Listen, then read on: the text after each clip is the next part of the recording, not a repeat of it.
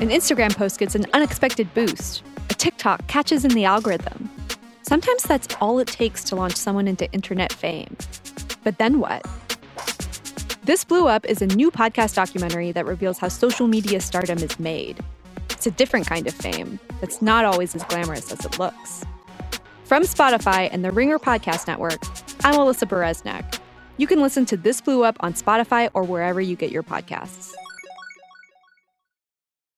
This episode is brought to you by eBay Motors. eBay Motors has everything you need to keep your ride or die alive. From supercharges, brakes, exhaust kits, and more. 122 million parts. eBay Motors levels your baby up to its peak performance, and with eBay Guaranteed Fit, your part is guaranteed to fit your ride every time, or your money back with all the parts you need at the prices you want. It's easy to bring home the win. Keep your ride or die alive at ebaymotors.com. Eligible items only, exclusions apply. This episode is brought to you by Hotels.com. If you're busy like me and you're trying to catch your kids' games, it's important to have somewhere where you can go to find a good hotel. We're all over the place. Sometimes, you know, we're in Florida, we'll be in New York, you want to take the wife on a quick vacation and get away. Whether you're looking for a relaxing getaway or heading out of town to see the playoffs, Hotels.com app has a perfect hotel for every trip. Compare up to five hotels side by side so you can see prices, amenities, and star ratings without having to switch back and forth between options. So start planning your next getaway and find your perfect somewhere in the hotels.com app today.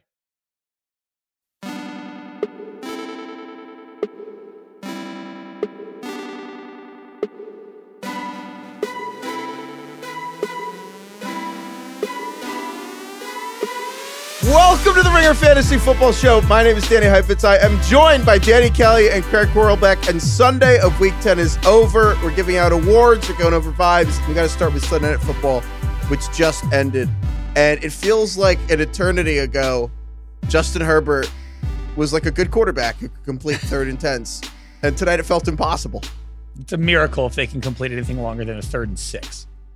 This team is completely embarrassing. Every single week, they somehow get worse and worse. I, I guess the Mike. Well, they're we injured.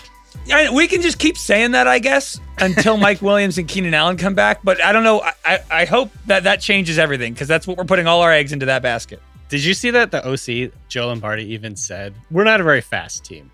he he just came out and said it. Like I was Nice actually kind of surprised about self-aware. that. You know who was available? Kadarius Toney. Go get There him. you go. Do anything. I feel like the Oh easiest player to get is some random fifth rounder that just runs a four two. You know what I mean? Like he's not very good, but he can stretch the field. Just go get a guy like that. Claypool was there. You know, like just do anything. You're f- the, our Collinsworth tonight was like Brandon Staley was wondering why aren't he, why are people talking about us? You know, we're five and three. We're, we're a good team. We've been really injured. It's like yeah, because you're ter- you're terrible. That's why no one's talking about you. No one has an ounce of faith in this offense. Justin Herbert had 0.5 fantasy points in the second half. That's tough. Less than 200 yards passing again. Can you tell that Craig made massive investments in the Chargers in his fantasy teams? I I spent like forty eight dollars on Justin Herbert in my Superflex league. Uh well, so there you go. First loser of the night is Craig. man. Uh, we get Seriously. to the get to the winners. Uh, the first winner of the day is it's just everyone who got to watch the Bills Vikings game. Oh, all timer. If you did not get to watch this game, like I'm sorry, this was the it was the most. I I don't. I am a hyperbolic person, but tell me if I'm wrong. I think the final. I don't know the time. I, I guess like inside the final three minutes of this, the fourth quarter to the end. Mhm. Or it was like the craziest sequence I could remember in a game, and like it felt like years. Is that fair? I literally had no idea what was going on. It was the one point. craziest final three minutes since the Bills Chiefs game in the playoffs last year, I think. Right. The Bills have a personality. They have a Yeah, type. sure. They're- This is just the kind of game they get involved in. So, Hi- Heifetz, run through it real quick. Like what happened? Start with the Vikings drive that led to went to the one yard line. I feel like that's where it began. Yes. So it starts with Kirk Cousins failing, basically, and getting the, the Vikings in the situation where they have fourth and 18, and it just feels like the game's over. And he heaves up a prayer. At least prayers are answered sometimes. This felt like a miracle because that seems like a one time thing. And Justin Jefferson goes up.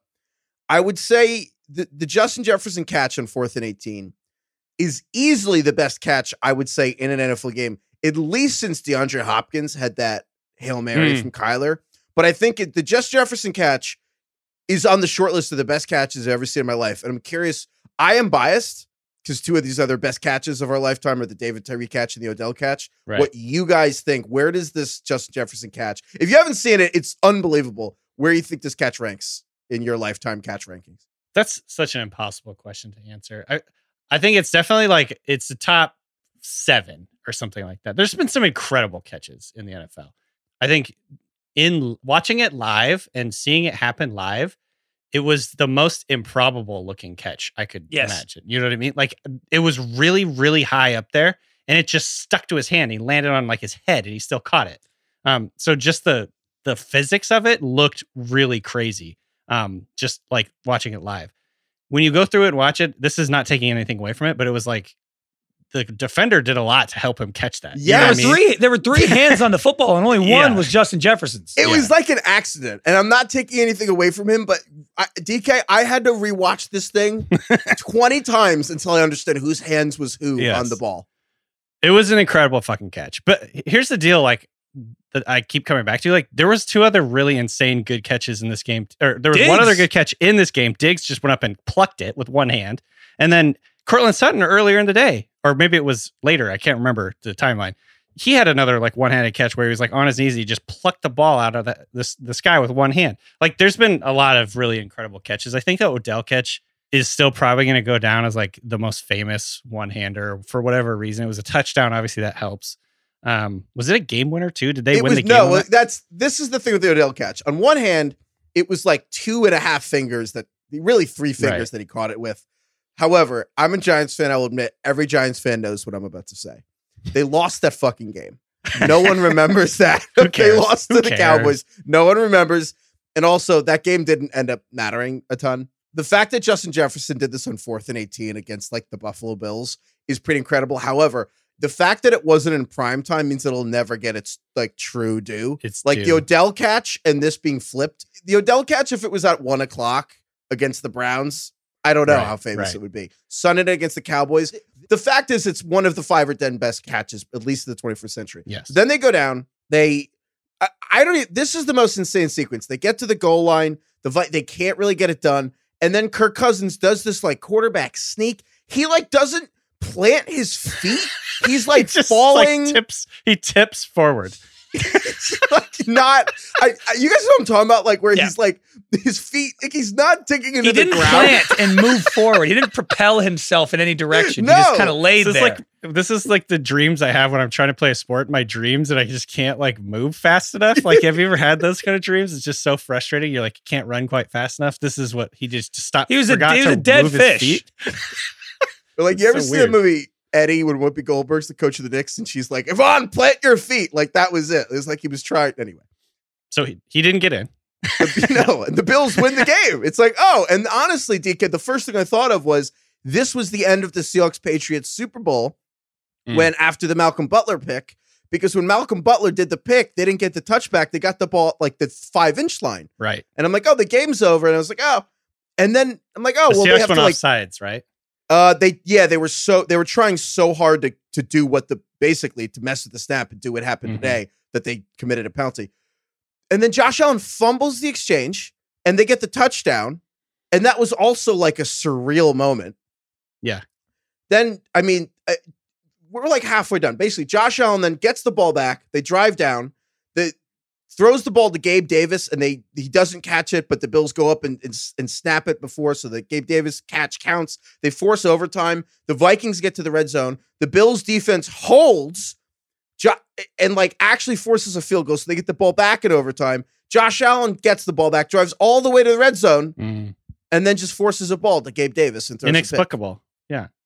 And so he just has another overtime pick, and, and they lose. I'm starting to get a little worried about Josh. My my my my uh, thoughts on the Bills being like my pick for the Super Bowl this year. I don't feel as good about it now. Josh Allen, when when it really matters most, seems to be his most erratic. Yeah, he's been he's been like this for like the past month now. It's like turning into early career or Wyoming version of Josh Allen, where it's like, where was that? Like, where did that come from? Like that that pick that end of the game, he tried to muscle it in in like clear, like the guy, the defender had the clear advantage, and he like threw behind his receiver. Like it was a terrible pass. I think that it's definitely concerning for Josh Allen because Bills fans are kind of openly like, okay, Josh, you need you can't just keep saying after Chill. every loss that you're going to get better. You have to actually get better. It's a miracle he played, by the way. Yeah. Well, yeah, exactly. That's the thing. Like, never mind all the the subterfuge of like it was like, oh, he's active, and then all the Bills reporters were like, he's not actually out here practicing before the game. Maybe he would have played better if he had.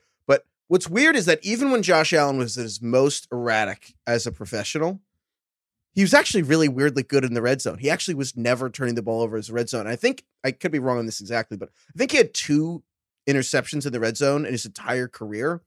And now he's got like five or six in the last three weeks. I think it's noise. I I feel like for most good quarterbacks in the NFL, like the red zone numbers all look really solid. Like there, I, I, there was uh, back in the day, there was like a red zone number with Mariota, like Marcus Mariota, like had really good red zone numbers. I feel like red zone numbers are a little bit misleading. It's an That's- inherently small sample. Right. And so I think this is just noisy. I just I do think he's going to be fine. But, you know, I, there is this sort of worry right now that he's sort of reverting back to the early days of uh, Josh Allen where he was really erratic, make bad decisions, accuracy was all over the place. Uh, so that's disconcerting, but I do think the injury is clearly, you know, part of it. But I don't know. I, I thought he looked Well- fine today, to be honest. If he had made that throw, yeah, Maybe. I honestly, I if don't no one told me he was hurt, I would never would have known. He did you see him with his actual elbow with his arm? He went to punch the ball out from a defender who had Dude, I picked yeah. him off or something, but the defender was like on the ground, so he would have had to punch all ball. I don't know, but and then he with his arm, and then he was he looked like he was in an enormous amount of pain, and he had forgotten that his throwing arm had an careful. injury. Yeah, he's People he's are I- careful, man. he's less careful with this injury than anyone I've ever seen. I don't know. Anyway, the flip side of this, uh, mansplain of the week. Mm. I'm going to give it to myself for saying like three days ago that the Minnesota Vikings were complete frauds and we're going to get exposed. Let's just bet the Vikings to win the Super Bowl now because I don't want to deal with the whole thing where every week in the playoffs, just like the Bengals, we're like, well, there's no way they're going to win this week and they're just going to keep winning. I'm just going to bet the Vikings now. So should I just do the whole what is uh, Billy Madison when he's like, "You were right, I was I was wrong, you're smart, I'm stupid." I forget the rest of it. I'm you're good looking. I'm not attractive. Heifetz. But are you going to double down on the mansplain and stick to your thought that the Vikings are still frauds? I mean, I, I mean, I kind Oh. of want to because they kind of almost gave this game away like six times. So this is the thing: if Justin Jefferson just like doesn't have three people on the other team helping him catch this ball in fourth and eighteen, everyone's making fun of Kirk Cousins, right? I think Yes. Kirk Cousins, you know what I mean? Sometimes it's just a magic season. Aren't they like six or seven and zero this year Well- in one score games? Yeah. You know what the irony is? Is the Vikings are like exactly the same as the Giants in that the Vikings have. This is from ESPN. They've rallied to win when trailing uh, with two and a half minutes or less remaining for the fifth time this season. That's Just pretty incredible. Team of destiny. it's Team funny of how you can- destiny right now. You can use that stat either way, like whichever argument you want to make. It's like they're in close games. They, sh- they should have be they should be four and four right now. But you could also be like they win every close game. They're gritty. They have confidence. They know who they are. Like they can pull in pull through late. You, you could totally go both ways. Well, you the the tale of two seasons. The Vikings are oh my six or seven and zero in one score games, and the Raven and the Raiders are like zero and six. Yes. good teams win close games. Yeah, usually. Sometimes. Sometimes, sometimes, sometimes random shit happens, and we have Yeah. to live with an outcome and explain it. I don't know, but that's the thing. How many teams in the NFC would you actually take to win the Super Bowl over the Vikings? It's the Eagles, and is that it? um, Cowboys looked just Cowboys had a receiver know, man. line up off sides today in overtime by like a yard. He wasn't even by close. a lot. That's it's super hard to do. The, the, the receivers are allowed to check with the ref. Like Right. they actually get to ask the teacher. You know what I mean? It's cra- it, it, there's a reason you never see it happen. Like you ever see a receiver line up and they're like, "Am I good?" They're not talking to coach. They're asking the ref if they're good. Did the ref just go through the motions and was like, "Yeah, yeah, yeah, you're fine." I don't know. It's crazy. It's crazy. I almost think feel like it doesn't matter where they actually line up, but if as long as they point to the ref, the ref's like you're good. Yeah, I know, right? I, I I can't even remember the last time. Like false I, starts yeah, are bad. I can't enough. remember that at all. I cannot. I'm. sh- I actually don't think I could ever remember any instance where it's offsides on the offense. Can you remember? Like, do you remember anything? I can't remember one. Um, but back to your question. I mean, yeah, the Vikings got to be second in the NFC right now. I guess it depends on how much you believe in the Buccaneers or the Seahawks or the 49ers.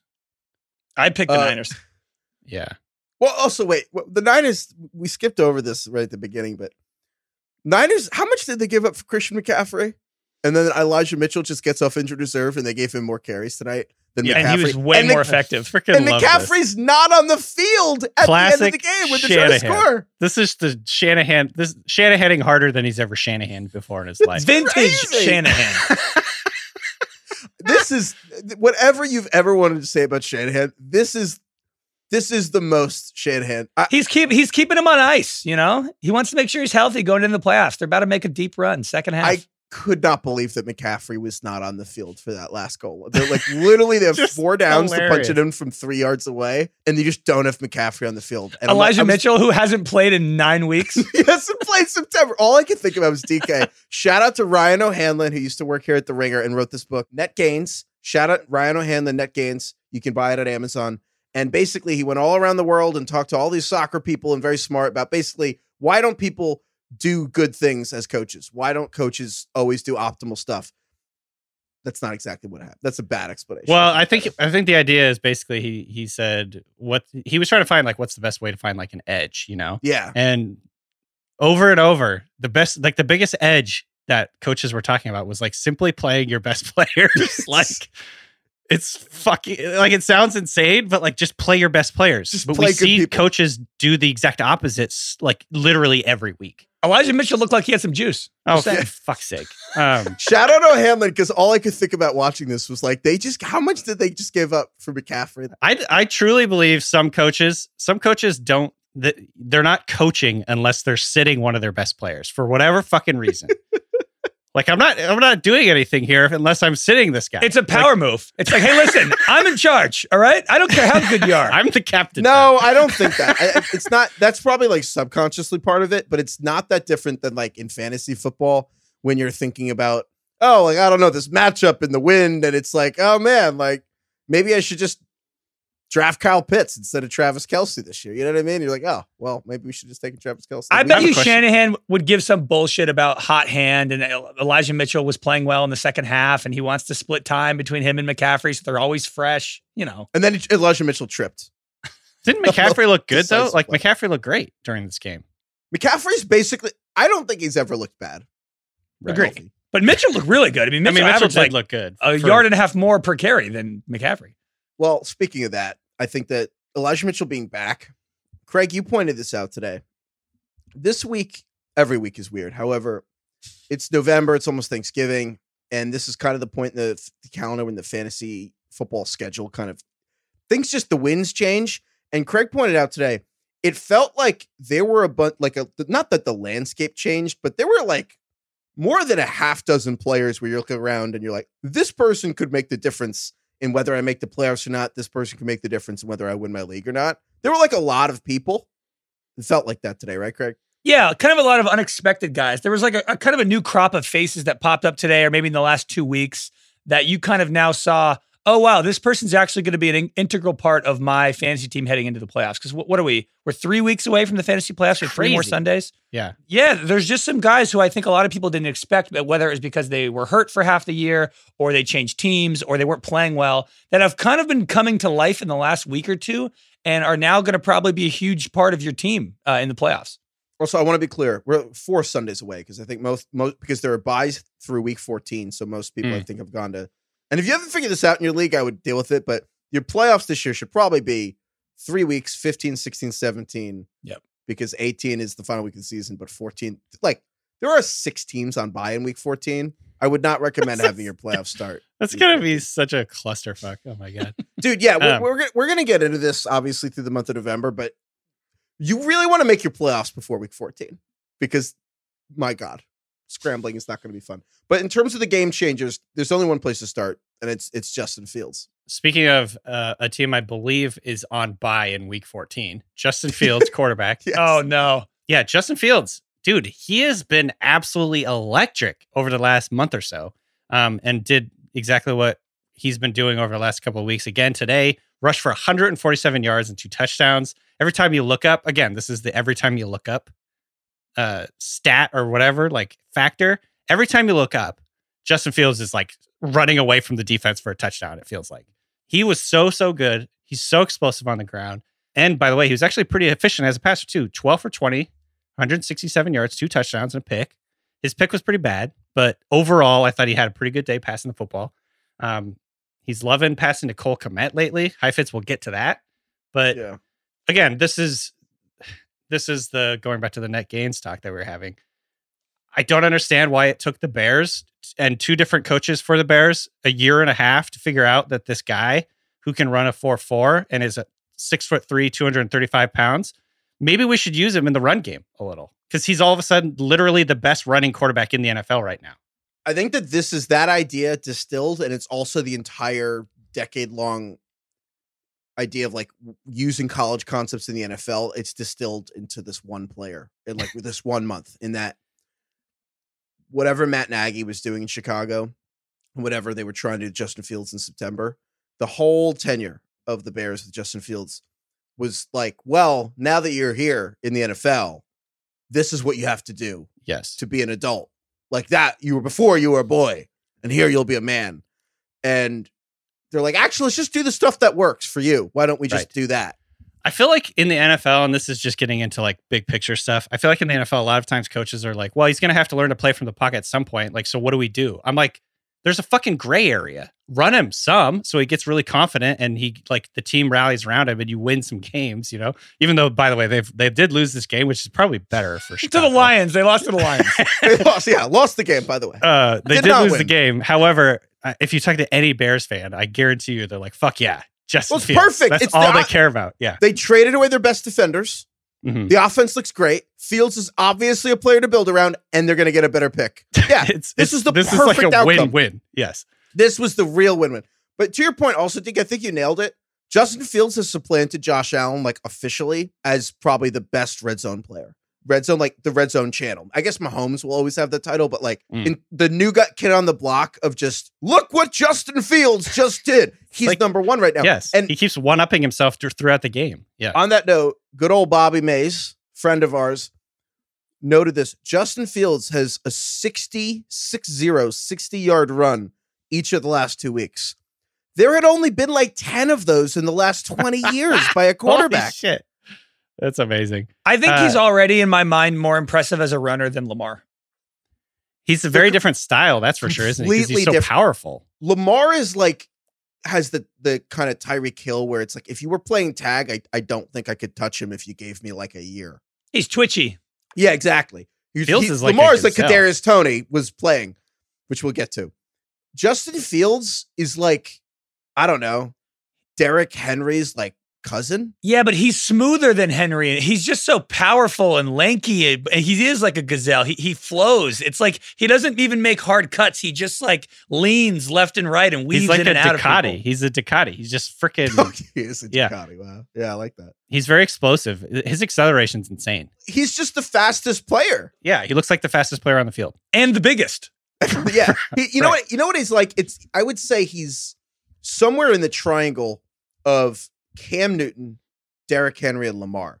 in Mhm. that he's got he's not quite as big as Cam, but he's much closer to being like he's like 80% the size of because Cam Newton truly was like bigger than many of the linebackers trying to tackle him.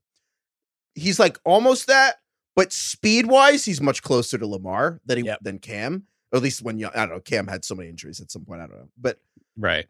it, watching him right now, and it's like it's. I think that the whole Justin Fields experiment, kind of not experiment, but like this last month, was encapsulated to me on the Cole Kmet. They had this long touchdown. Roger Sherman pointed this out, and it was like second and one, and basically Justin Fields did a play action to the right, and then he rolled out left, and I took a screenshot, and I just sent this to you guys.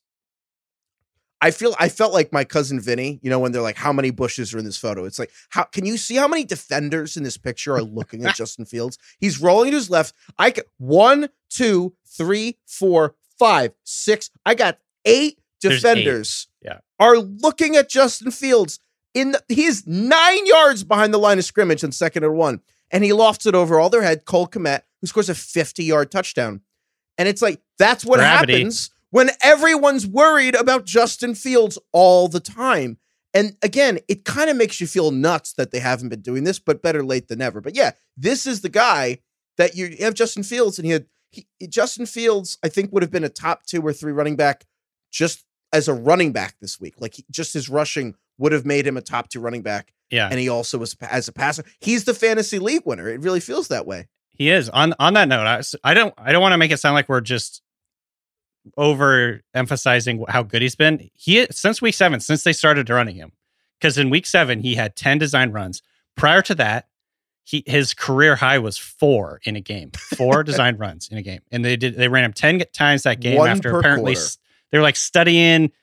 You know Lamar Jackson offense and all this other stuff like they should have fucking done when he was immediately after he was drafted, but whatever. Since week seven, he has averaged 19.2 fantasy points per game on the ground, 19 points a game running. That's crazy. Throughout the year, Kyler Murray is averaging 19 points per game total. He's the QB eight. So Justin Fields is the QB eight over the last four, like equivalent to what the QB eight would be this year, just as a runner this year. He is averaging 33 points per game overall in that stretch. The QB one by far, uh, 31 design rushes in four games, 15 scrambles in addition to that. He isn't passing a ton, but he's also top 10 in passer rating in that stretch. He's 103 passer rating. So he's been pretty efficient. Not a, not like he hasn't been a super, you know, high volume passer, certainly. But I don't know, man. It's all coming together for him. And the running 20 points a game, 19 points a game as a runner. Like that's insane. Can I pose a question for you guys? Yes. If Fields keeps this up, this pace, or it does, he doesn't have to keep up this ridiculous pace, but if he if he finishes the season as kind of a top five fantasy quarterback, next season when we're making our rankings, how many people are you going to put ahead of him? Right. I think it's just Josh Allen, Mahomes. Uh, that he's it? Probably in. He's probably in the. I mean, I think at this point Hurts. he's ahead. No, uh, yeah, we'll see. Have to see how Hurts finishes the season. Hurts is definitely in that tier. I think he's ahead of Lamar because if they keep Greg Roman as the offensive coordinator, like it's very clear to me that like speaking of things that you're like, why is it like this? I kind of keep thinking that if Lamar Jackson ever just plays in a spread offense, we're gonna have all the same questions of like, why did we do it the other way? and like, I kind of can't keep Totally. watching Lamar in this medieval offense that they have in Baltimore. So yeah, I, I think that if the, everything stayed the same, you'd kind of have to put Fields no no lower than fourth. Like that's the bare floor. He could be first. Quite the turnaround because he he looked terrible at the beginning. It's of the been four weeks, and we're like, he's top three next year. It's, it's unbelievable. Because the rules of fantasy football are dumb, but the rules are the rules. And I if kind he's of love getting them. I love I love the I hate rules of fantasy. the football. rules are stupid. I fucking But love as long this as he's getting 20 yards, there's 20 points for his rushing. As long as every rushing yard is worth like two and a half times the passing yard, that's how it's going to be. Well, you know what's funny about that list is like Mahomes, Josh Allen, Jalen Hurts, toss in Lamar if you want. Burrow's been good this year. Tua's been great. All those players are on very good teams that will make the playoffs. The Bears suck. Like it's Well, 'cause still he really does funny. 60 yard runs. Every, look, again, he's not going to know 60 that- yard runs every week, but That points to your your point, if it's that fantasy is stupid the way it's scored. Uh, it is hilarious that Fields is going to be the third quarterback off the board yes next year, and they're going to win three or four games this year. it's really stupid. Anyway, Here's the deal, What? though, Heifetz. I, I I play in a couple of leagues that try and mitigate the rushing thing by giving quarterbacks six points per passing touchdown. but Uh-huh. that And doesn't think- mitigate the yards. The point is that like Justin Fields is having a 60 yard run is I mean think about the difference between a 60 yard rushing touchdown and a 60 yard passing touchdown. Like it adds up. I mean, I think it's a pretty impressive that he can do that, though. like, yeah, he but should it- get it's- rewarded. It's, not for it. worth any more in a real game. 60 yards passing is like 2 points. I mean, you could make the argument rushing is three it's times more that. backbreaking. I don't know. Whatever. It. I. I my, my point was going to be even even in fantasy leagues that like favor quote unquote passing quarterbacks. He's still the number one player in fantasy over the last four weeks. I have no doubt about that. Did you guys see last week when when Justin Fields was running all over the Dolphins and he goes on to this, the, he runs into the Miami sideline and Mike McDaniel telling him Yeah. to Stop, stop. that.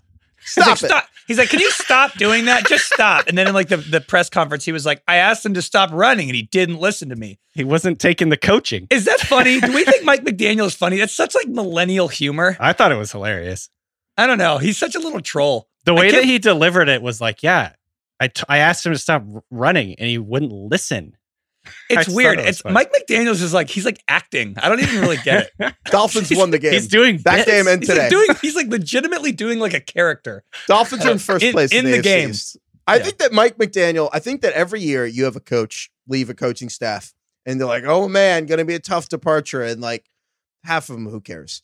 I actually think you could see it with the 49ers this year. Like, man, there's a lot of creativity that Mike McDaniel's gone. Brian Baldinger was pointing this out, and I was like, yeah. And I'm like, actually, yeah. I kind of look at the Niners not being able to run on the Chargers tonight. Like the Chargers giving up 5.7 yards per carry. Like the Chargers allow more on the ground than like like six teams allow per drop back. And then you look at the Dolphins just doing whatever they want against every team, like Cleveland today. And I'm like, wow, yeah, Mike did he can be as awkward as he wants. He's He he's like the first coach ever to a completely abandoned coach speak. He just doesn't do it. No He's the only coach to not like just kind of wax poetic on a bunch of bullshit. He just like says weird jokes and makes fun of things. DK, do you remember when we were at the combine and Mike McDaniel was like in the crowd near us asking one of the coaches a question? We had no idea that that was Mike yes, McDaniel. I was he's, like, I tiny, don't know. he's tiny, dude. I was like, Uh, no one, uh, no one that short would ever get respected by an NFL. I.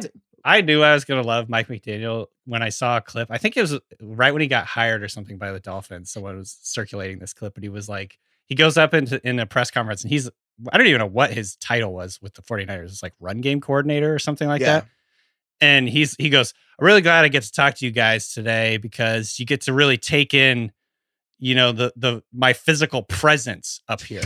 It's just like Well, no, he was doing that because Rich. He had something with Rich Eisen of like he was trying to work in coach speak. It was like a bit. But anyway, speaking of the Dolphins though, and league winning players, Craig, you could take a little victory lap on Jeff Wilson because you were right about that buy low window. Seriously, it closed rapidly. It just feels like I hope people didn't drop Jeff Wilson. If you hung on to him for those few weeks where the Niners got McCaffrey and Wilson got four carries a game, you're sitting pretty right now. I mean, the guy he had 17 carries today, 120 yards and a touchdown. He doubled Raheem Mostert's snaps. He's played two games with the Dolphins. In the first game, he really only played half a game. He, he's got over 200 yards and two touchdowns in two games with the Dolphins. And they can run the ball well, like you just said, Heifetz. You know, at the start of the season, we're talking about these playoff, these fantasy playoff game changers, guys who you didn't expect to really make an impact. I mean, Jeff Wilson is going to be a guy you probably can't sit for the rest of the season um, on your fantasy team. So it that it- he's been great, and Miami in general has really been awesome. The vibes in Miami, best vibes in the league. Uh, Can you believe from where they were four weeks ago with Tua and all the concussion stuff? Now today, Yeah. Tua's dancing after throwing his touchdown.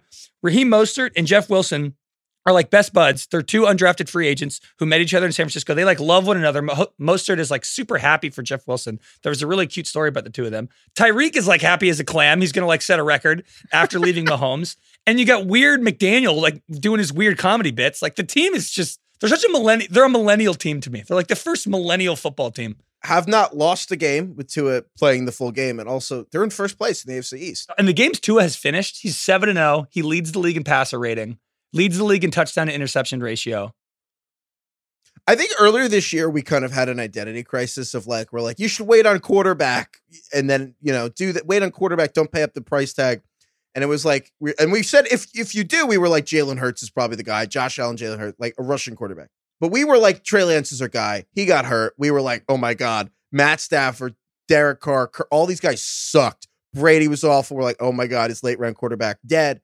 Tua's th- top three quarterback this week Justin Fields is number one it's like those were the guys And I- I would love to know, like in a another universe, it, what Trey Lance would be doing. We kind of the reason we like Trey Lance so much is because we are like, oh, this is somewhat what we can picture, like what Fields is doing now. Like that's what we pictured as Trey Lance. Like he's going to run a shitload. You know, he's. I don't think he's nearly as explosive as He Fields. can't though. move like Fields. Maybe we were just overconfident on that, but the Dolphins rushed for 195 yards today.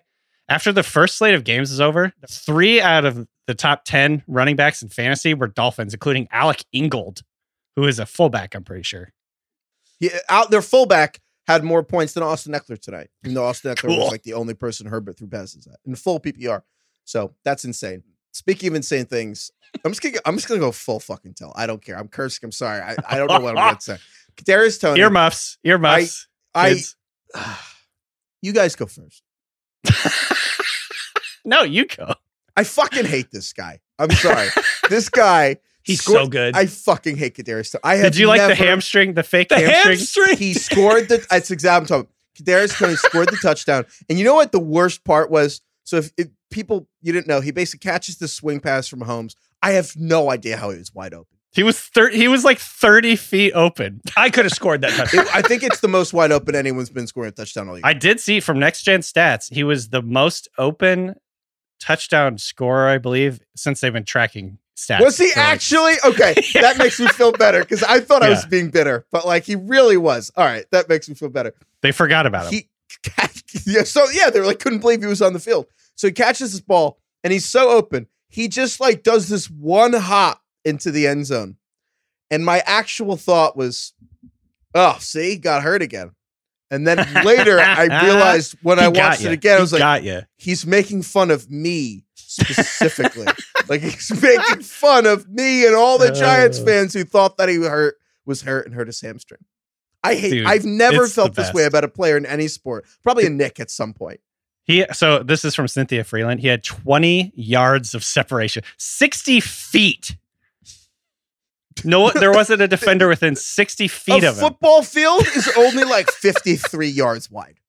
That's Oh my god, that's, that's, what. classic. So That's the distance from the, the mound to home plate. I want I want to point out it wasn't just this wide open play that he got lucky or whatever. You know, he had another really nice catch later in the game where he skied up and like he went up over a defender and grabbed it. He was making guys miss Not after o- the catch. Yes, not only that play, DK, which was sick, he had a crossing route that he took like 20 yards, made like He's quick. of three Jaguars. He I- is I hate this so guy. I hate him. right I hate him. I six touches for 90 yards. He You know, you know what team could really use a guy like Kadarius Toney right now? I was just watching the Giants today, and I was thinking, man, they could really use another talented receiver to help out Daniel Jones. But yeah, Toney, he looks great, man. That's just so mad. thousand yard stare. I'm I said this so in my mad. group chat uh, last week, and everybody got mad at me. And they were like, I said Kadarius Toney and George Pickens are top 10 wide receivers in the league. And they were like, okay, name your 10 wide receivers. So I got to like seven, which included like the Justin Jeffersons, Tyreek Hills, all them. And then the final three, I was like, all right, listen, are there guys more proven that I could fill out the final three with? Yes. Could I add in people like Mike Evans? Sure. However, Sure. in terms of like potential ceiling, George Pickens and more so right now, Kadarius Toney has the ceiling, the potential to be top two receiver in the league. I really genuinely believe that. Nobody moves like him. Nobody Yeah. moves like Kadarius Toney. He's as as Heifetz likes to say, man, his gold jacket, like when they're fitting it, when they're doing the highlight reel for when he's going into the Hall of Fame, man, like those three games are going to be amazing. Shooter McGavin, uh, happy. My jacket is just a little bit longer on my left arm than my right. Oh man, oh man, he's so good though. I I I like I I can't speak. I'm so Ju- Juju upset. went down with a concussion. Mecole Hardman is hurt. Like there, so we got M- He's Marquez going to be Valdez a main Scantling. part. Yeah, I'm Toney, excited. I- he's straight up. ugh, I can if the on? Chiefs fully commit to him, like for the rest of the season, and really start to utilize him, I don't know what's possible. he doesn't have the speed of Tyreek Hill, but what's so annoying is, you know, how when Tyreek Hill catches like a screen, and like every other player in the NFL just like gets tackled or makes one guy miss, and Tyreek Hill does this weird thing where he just runs through like Hops. three people. He, Like fast forwards. Yeah. Yeah. The Chiefs just have that back. Yeah. Immediately. Like that part of just give this guy the ball and he just gets the third and 10 screen where no one everyone else gets stack. They just got that back. And I'm like, that should be on the I I can we I actually can we move on? I'm so mad. he. By the way, he only played like forty percent of the plays. That's what I'm I- saying. I they haven't even committed to him yet. I know, man. I just threw my cards. I'm so fucking mad. Uh, classic. So I had this as a the market correction award for the for people who have listened to the rewatchables. Craig, you explained it because you're better at this. Remember Isla Fisher, Yeah. What? right? Sort Remember of. her, the actress, No. the redhead, and then Amy Adams came along, and you were like, "Oh, well, we don't need Isla Fisher anymore." And then remember Amy Adams, and then Jessica Chastain came along. Like, well, Right. We don't need Amy Adams Mm. anymore.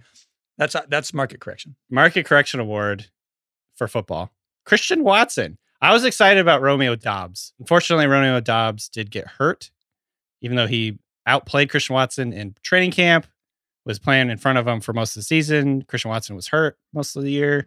Christian Watson came in, and credit to him because he had two terrible drops in this game, but he stuck with it and he like kept his confidence up somehow. And he ended up with four catches for 107 yards and three touchdowns. Like he was the star of this game. This felt like his true breakout role, if you will, Craig, if we're doing the movie thing.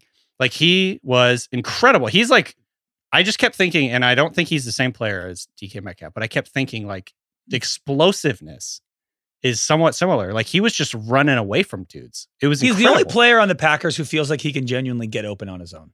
By Yeah, he was he just looks so explosive to me. And by the way, DK Metcalf has some pretty uh, frustrating drops as well. So they're not the same player, clearly.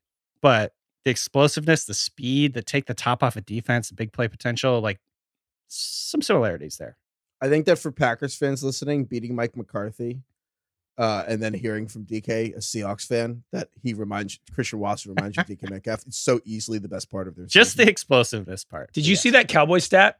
It was like oh my Cow- god, yeah. The Cowboys were 195 and 0 when entering the fourth quarter, leading by 14 points or more.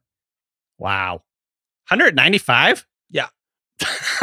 Now That's one. insane. It's a Holy lot. cow. Also, how it's so funny because they can say whatever they want. Jerry Jones hired Mike McCarthy because the Packers beat the Cowboys twice in the playoffs. Like that's the more or less the beginning and the end of the conversation. And it's so funny they hired Mike McCarthy and they lose this game. to the That's like when you, Packers. it's same thing in fantasy. I, I the, the only reason why I have Stefon Diggs this year is because he kicked my ass last year, and I was like, I'm not doing that again. I'm drafting him. it's a human thing. I want to shout out one more player from this game before we move on. And shout outs to the skinny players that Craig hates skinny players for whatever reason. He doesn't like CeeDee Lamb because he's too skinny. He's too wiry, if you will. Yeah, as a skinny Lamb, guy, I, I can't I can't back a skinny player on the NFL field. He's like, he's just going to get broken out there. CeeDee Lamb looked great out there today. 11 catches, 152 yards. Sorry, 150 yards and two touchdowns, 38 points in PPR. Believe it or not, and Heifetz actually made me double check this because he thought I was wrong. This was CeeDee Lamb's first 100 yard game this year. That's tough, but also it's exciting. Also, I want to shout out. Um, remember last week when they said that the Cowboys said they wouldn't play Tony Pollard more than the 30 snaps because they thought he lost his juice. Just gobbledygook. Just So, terrible. Who, what is Zeke, that? Uh, Zeke didn't play. And Bill Barnwell, shout out Bill Barnwell, just did a like a summary of every what Tony Pollard did after his 30th snap. And it was 12 carries for 74 yards, which is six yards a carry. And include a 40 yard run, a 25 yard run, and a 12 yard catch. to suggest that an NFL athlete, the peak of human performance, cannot handle more than 30 snaps in a game is the most disrespectful bullshit I've ever heard. Dude, it's co- it's classic coach speak. This is just, again, the coaches convincing themselves to not play their good players over and over again. This man cannot handle 30 snaps. You're not coaching if you actually play your best players because then they're just doing stuff. Like, what do you, how, like, what are you doing if you're not sitting one of your best players? That's not coaching. This episode is brought to you by eBay Motors. eBay Motors has everything you need to maintain your vehicle and level it up to peak performance from superchargers, roof racks, exhaust kits, LED headlights, and more. Whether you're into speed, power, or style, eBay Motors has got you covered. With over 122 million parts for your number one ride or die, you'll always find exactly what you're looking for. And with eBay Guaranteed Fit, your part is guaranteed to fit your ride every time or your money back. Because with eBay Motors, you're burning rubber, not cash. With all the parts you need at the prices you want, it's easy to turn your car into the MVP and bring home that win. Keep your ride or die alive at ebaymotors.com. Eligible items only, exclusions apply. This episode is brought to you by UGG. Y'all know UGG is a brand that athletes wear all the time in the tunnel and on travel days. Well, I bet you think UGG season is only during the colder months of the year. Au contraire, you're wrong. You need to check out the latest spring drop from UGG. They have everything from sandals to clogs. I like the sandals. UGG has you covered for your next spring adventure. Shop the Golden Collection at UGG.com. This episode is brought to you by Hotels.com. If you're busy like me and you're trying to catch your kids' games, it's important to have somewhere where you can go to find a good hotel. We're all over the place. Sometimes, you know, we're in Florida, we'll be in New York. You want to take the wife on a quick vacation and get away? Whether you're looking for a relaxing getaway or heading out of town to see the playoffs, Hotels.com app has a perfect hotel for every trip. Compare up to five hotels side by side so you can see prices, amenities, and star ratings without having to switch back and forth between options. So start planning your next getaway and find your perfect somewhere in the Hotels.com app today. We got to do a little panic index for some of the good running backs. Yeah. I, I I don't know what scale we're going with here. One from like you will still start this person more or less blindly next week, and ten being like I would cut them for, for like a new kicker. Clyde Edwards-Helaire for the Chiefs. which we did say to trade him. Clyde played four snaps today. If you like, if you're not hurt and you play four snaps, it's like an accident. Like he has 11 touches in his last three games, and like this was like a go get your shine box game for Clyde. Like I, I, I don't even. You can't trade him. I don't even know if you wanted to cut him. I wouldn't even. I'm not saying you should, but if you asked me if you could cut him, I kind of wouldn't care. Nothing is aged better than our advice to trade away Clyde to sell high. People were mad at us for one week after that, and then it then it all came together for us. So good job, us. Not not so not so great for Clyde, of course. This is extremely tough. This is extremely tough. They're basically just admitting that he should they should not have used a first rounder on him, and all the first rounder clout he had is just So Isaiah Pacheco, more explosive, runs harder, is more north south. I would say probably. I don't think Isaiah Pacheco's all that great, to be honest. Like he's no. explosive, but and then Jerick McKinnon is just way better in the passing game. So it's it's literally like just the logical thing for this coaching staff to do. What would you now. say you do here? yeah, Yeah, it just sucks for sucks for Clyde, obviously. But yeah, I mean, it, I can't even like can't even get down on the coaching staff for this. I like getting down on coaching staffs, but uh, in this case, it's it's a pretty good play for them. I think Clyde's a seven and a half, bordering eight. But if this happened again next week, he'd be like a nine and a half. So You All certainly can't play him. Just don't No, don't I'm fucking stub- play him. I'm super stubborn though. I, I I would probably hold him the entire year in case Pacheco gets hurt. Or that's the thing, though. just- He's a handcuff. yeah, he is now. He's a handcuff. That's the problem. All right, another one. Leonard Fournette for the Bucks. This is so weird. He Rachaad White. So this game was in Munich, and we talked about. If you missed our last show, there's a whole geography thing of like, oh, the Bucks in Seattle traveling. I won't get into it, but anyway, Flat Earth, yeah, not in America. That was the yeah. Well, yeah, you could hear a whole flat Earth discussion.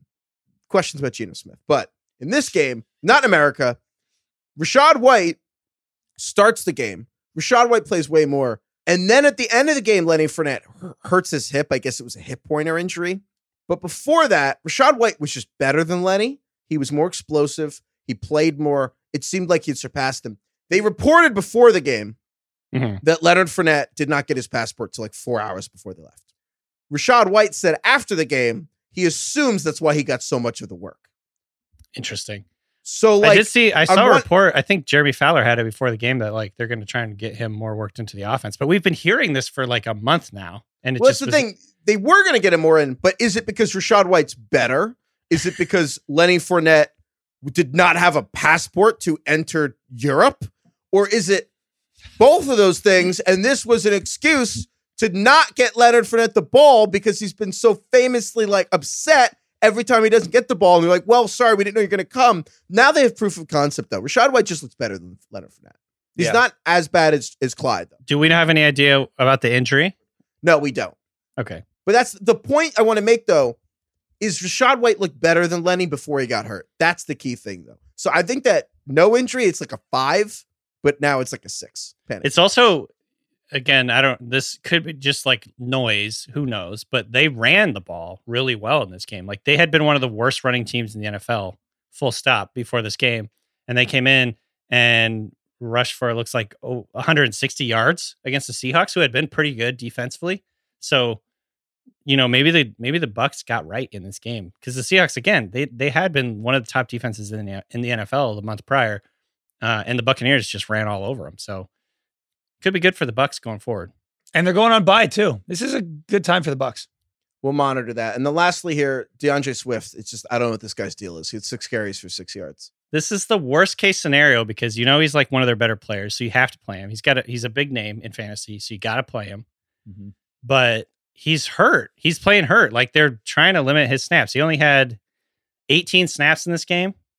Justin Jackson, who they just signed off the street like a little while ago, had 16 snaps. So he's playing almost as many plays as, as D'Andre Swift.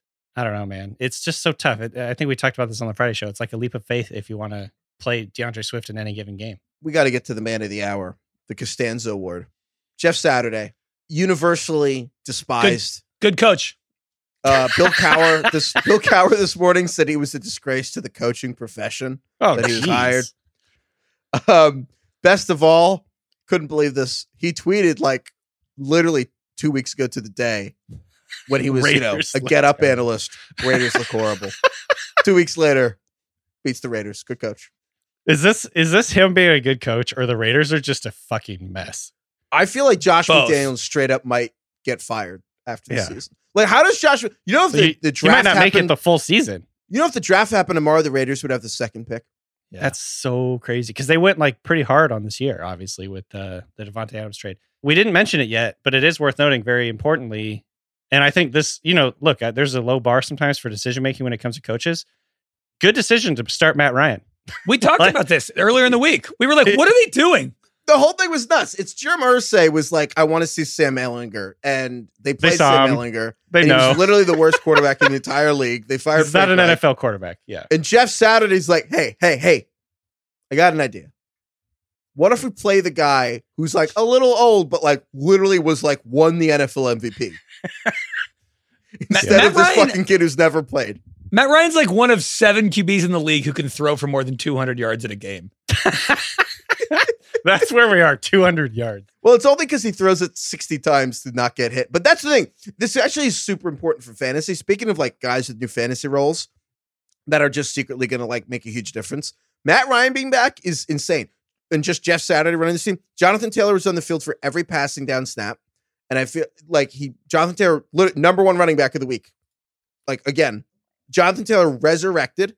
Mm-hmm. And then Parris Campbell, who we, we had a whole fiasco in our league, DK. I won't get into that. But basically, Parris Campbell is like back to being super freaking relevant because of Matt Ryan's playing, Matt Ryan, like when Matt Ryan got benched, at that point, the Colts led the league in completions, which flipping it means they're getting the most PPR points. And Parris Campbell is this 4 3 speed demon who's just getting, on. he's like big Rondale Moore, basically, but 4 3 speed, just getting Mhm. checkdowns and crossers. And it's like now Matt Ryan's just using this 4 3 Ohio State speed guy as a, as a checkdown guy.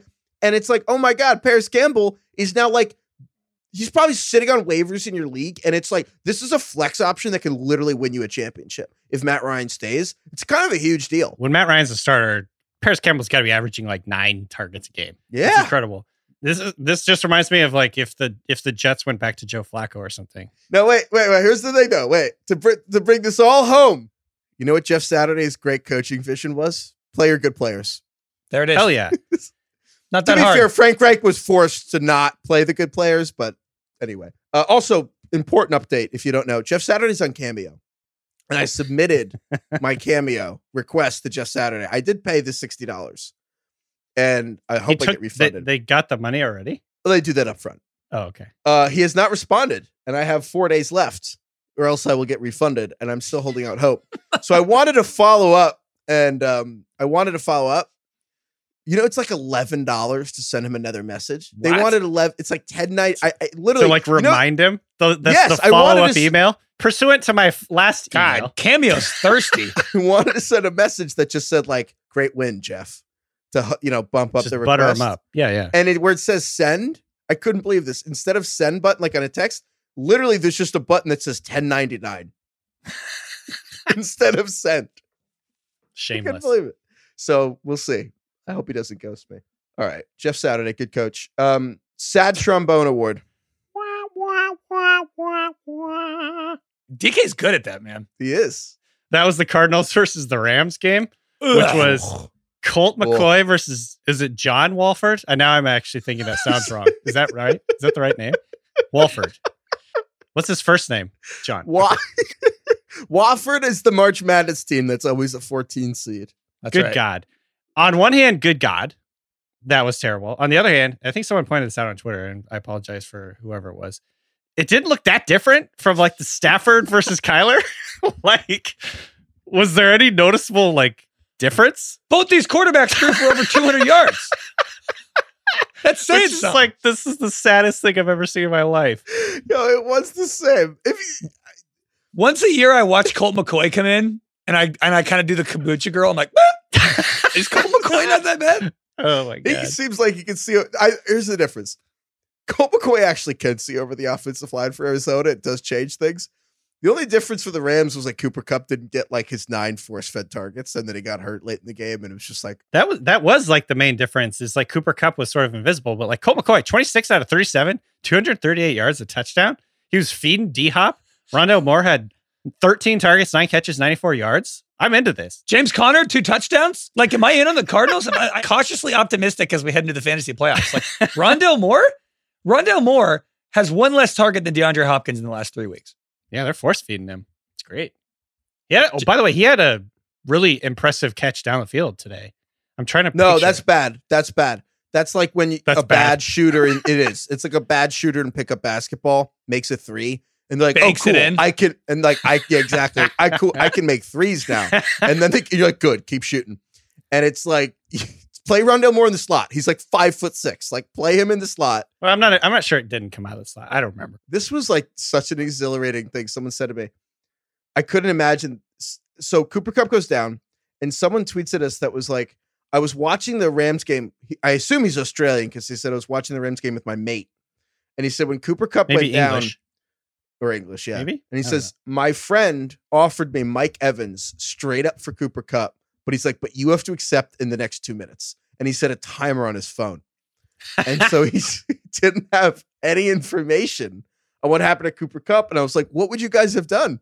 What would you guys Wait. do? So what did was he the trade again? did he know about the injury or did he not? No, they're watching the game together. Cooper Kupp Oh, goes down. So they don't know. They it- don't know the extent of the injury. No, they had no idea. He's on the ground being attended to, and they go to commercial, and he's like, "When they come back from commercial, you need to accept it or not. You want Mike Evans or not?" I'm like, "Oh my god, it's like real time insurance."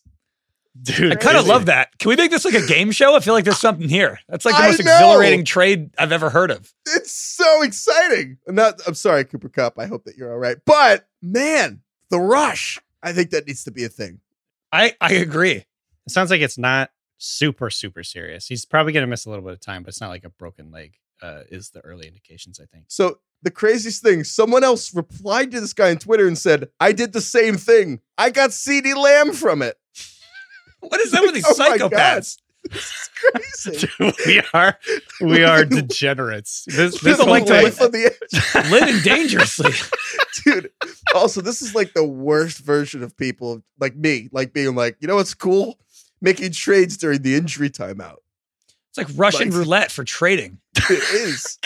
anyway, this is crazy. We need a name for this. We need a whole infrastructure. This is like, oh my god! Imagine just seeing your player get hurt and that feeling like, I just get out. I'm just gonna get out right now.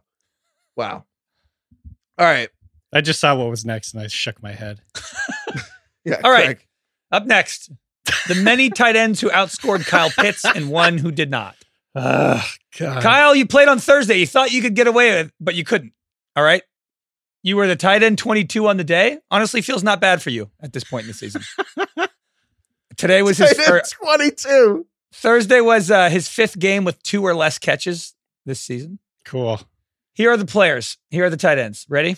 Will Dissly, Tanner Hudson, Chig Brock Wright, Kylen Granson, Lawrence Cager, Jordan Akins, Noah Gray, and Harrison Bryant. I think the Like, worst. How many of part those this- had a question mark at the end? I Lawrence the- Cager? The worst part of this is that two of these tight ends are the Giants, and Lawrence Cager scored the fucking touchdown for the Giants. These I didn't think he was real. He's, yeah, I, Lawrence I, Cager's real. I witnessed Brock Wright score a touchdown. I'm I witnessed sorry. Jordan Akins scored. My God, three of these.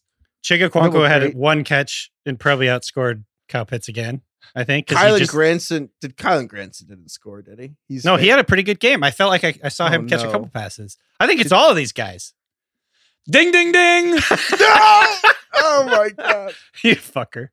dude, I'm I'm I, I'm cutting Kyle Pitts. I I don't tell me why I shouldn't. I'm cutting him. I can't do this to myself. And, Like if he like like a month ago, I was like, if you cut the only thing worse than gritting and bearing it is if you cut him and it gets good. Just he's not trade him get for the trade him for like the saddest bench player you can imagine. Who are you Wait- gonna? No one's wait taking till- him. Maybe wait till he has That's one why good it has game. to be a sad bench player. Like someone's going to cut this guy anyway. Like you can't Greg, cut him. how- Just trade him for a sad player. How long can you wait? Because the trade deadline is like in a lot of leagues, like I don't know, in like Who ten could days. you get? Who could you get for? Could you get Darius Slayton for Kyle That's, Pitts? that's who I thought. That's literally who I was thinking of, Craig. Trade him for Darius Slayton. Could you get Darius Slayton? Would somebody do that? By the way, People are Darius like, Slayton. yeah, of course. he's- And then you look and you're like, Darius Slayton had 18 points, and you're like, how many times Slayton, has Kyle said that? Slayton's rostered in like 18% of leagues anyway. Could you get just Nick pick him up. Westbrook Ikhine for Kyle Pitts? Could Like- you get? Where is the line? You know? Producer Kai here says I traded Kyle Pitts for Kareem Hunt a couple weeks ago. Kareem Hunt, Wow. I don't think has had 40 yards in like years. I mean, I still like that trade though for you. Emo's the saddest player you can get for Kyle Pitts if you're if you're if you're still hanging on and you want to trade him. Just go for the saddest trade. Melvin possible. Gordon. I think you could get Ugh. Melvin Gordon for Yeah. Oh, Kyle Oh, hell. Pitts. That's where it's at. Ronald Jones. Julio Julio Jones? no. Could you get Julio Jones? Only DK in his dynasty world thinks anyone has Ronald Ronald Jones, on their He's team. He's don't- inactive all year long. DK, he hasn't What played wor- in a game. I don't think. what world do you live in? I was thinking of I was thinking of the saddest player you could get. Could you get Jaylen Warren? No, No. he has way more upside. You DK, couldn't get the DK, backup DK. running back for the Steelers? I think you could get Jaylen Warren. Yes. By the way, didn't didn't Kyle Pitts have like 200 air yards this week? Like Whatever. Mariota is just terrible. No, they're like. Pra- well, first of all, one of them I, was like Mariota overthrew. Kyle Pitts was a half a Kadarius Toney open. He had like ten yards of open field, and Mariota just missed him. But the other ones, a lot of Oh, his air yards are Mariota just chucking into him in third and fifteen. But it's like he gets the target, but he's out of bounds. It's just like it's hard to watch, man. I mean, speaking of which, we could, we got to do the burn book, and I'm like, should we just burn Kyle Pitts again? Just like double tap like a zombie We, land. we burned him in dead? week four. We're still Burn- talking about him. Make it a monthly ritual. We, we need to go to therapy or something. He might set the record for for most games started on a fantasy team and on fantasy like across the year who has under delivered the most. Like I- disappointments Yeah. per start, Yeah. Kyle Pitts might be number one all time. I'm It's still true. starting him. You said he had five games with two or fewer catches. Yeah. Jeez. So that's the thing. It's like I, we'll have to play a game this week of like who's the worst tight end you would you would actually just play over him because I'm like I think I think the Seahawks have two different tight ends I would play over him. I would just start playing Will Dissly over Kyle Pitts if I didn't have like this anchor if I wasn't like so uh, tethered to him. So who we burning? We can't burn Kyle Pitts twice. Who do we want to burn Marcus Mariota? I Uh, mean, that's no, just like no, no, no. We got to burn someone you're going to play. I, I have two options. Option one: we have not burned Russell Wilson yet. I'm in. say less. Where do I sign?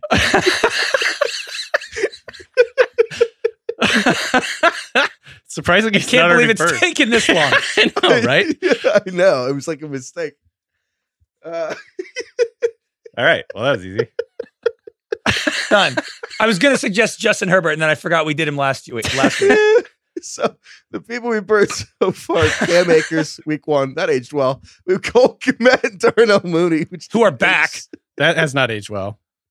Uh, Baker Mayfield, Kyle Pitts, Allen Robinson, DJ Moore, and Elijah Moore. That aged well. AJ Dillon. We burned all of the Steelers two weeks ago. Who are back. Justin Yeah, we kind of went. Herbert We went against that, but that's and fine. Russell Wilson. Should we burn someone else and take off Cole Kmet? no, we Like- listen. We got we got to stay true. We, we got to live with our mistakes. All right. Well, in that case, that's all we got. Uh waivers, really important waivers week. So there's a lot of injuries. So check that out tomorrow. And also, I we have so many rip roaring emails that I want to get to. rip roaring. Wow, we have some creative listeners. Some of the emails we get are deranged in the best way. Incredible things are coming on the waiver show. Thank you, DK. Thank you, Craig. Thank you, Kai, for production. Thank you to everyone who emailed us, ringerfantasyfootball@gmail.com. Thank you, Lord. Lord, Thank you, Cat Stevens. nice. Well, he doesn't go by that anymore, does he? Yusuf Islam is now his name. Correct. Yes. Sorry. Yeah, you're good. Cat's great. Huge fan. I first got introduced to Cat Stevens in uh, watching Remember the Titans. Oh yeah. that That's that movie that I've never seen. One of the best movie soundtracks of all time. all time elite, unbelievable, Peace Train. Great song. dude. Ain't no the ain't no mountain high enough montage. Oh, it's great. Creedence Clearwater Revival's on there. Everybody. You're killing me, Petey. You're killing me, Pitts. That's why I know how many feet are in a mile. Oh, yeah. Five thousand two hundred eighty feet. I think I've seen that movie more than any other movie in the world. I've literally never seen it. That's crazy, DK. It's so good.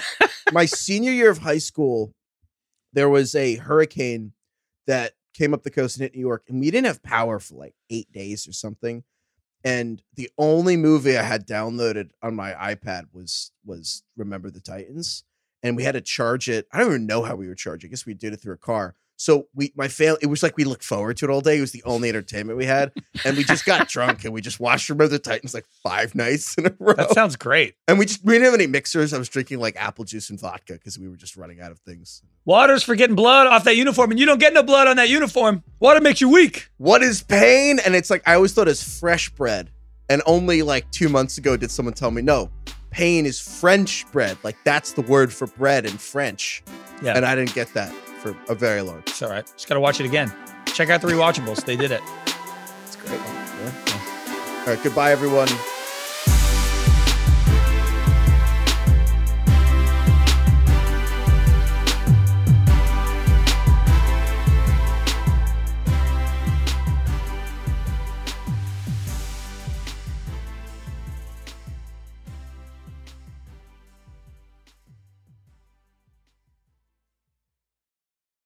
This episode is brought to you by Empower.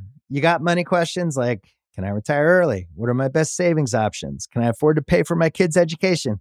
Luckily, Empower has all the answers. With Empower's real time dashboard and real live conversations, you get clarity on your real life financial goals. So join 18 million Americans and empower what's next. Start today at empower.com. Tap the banner or visit this episode's page to learn more. Sponsored by Empower, not an endorsement or a statement of satisfaction by a client. There's a lot that could impress you about the all new Honda Prologue EV. True, it's got class leading passenger space and clean, thoughtful design and intuitive technology. But what really sets the Prologue apart from the competition is that it's more than an EV, it's a Honda. Honda, the power of dreams.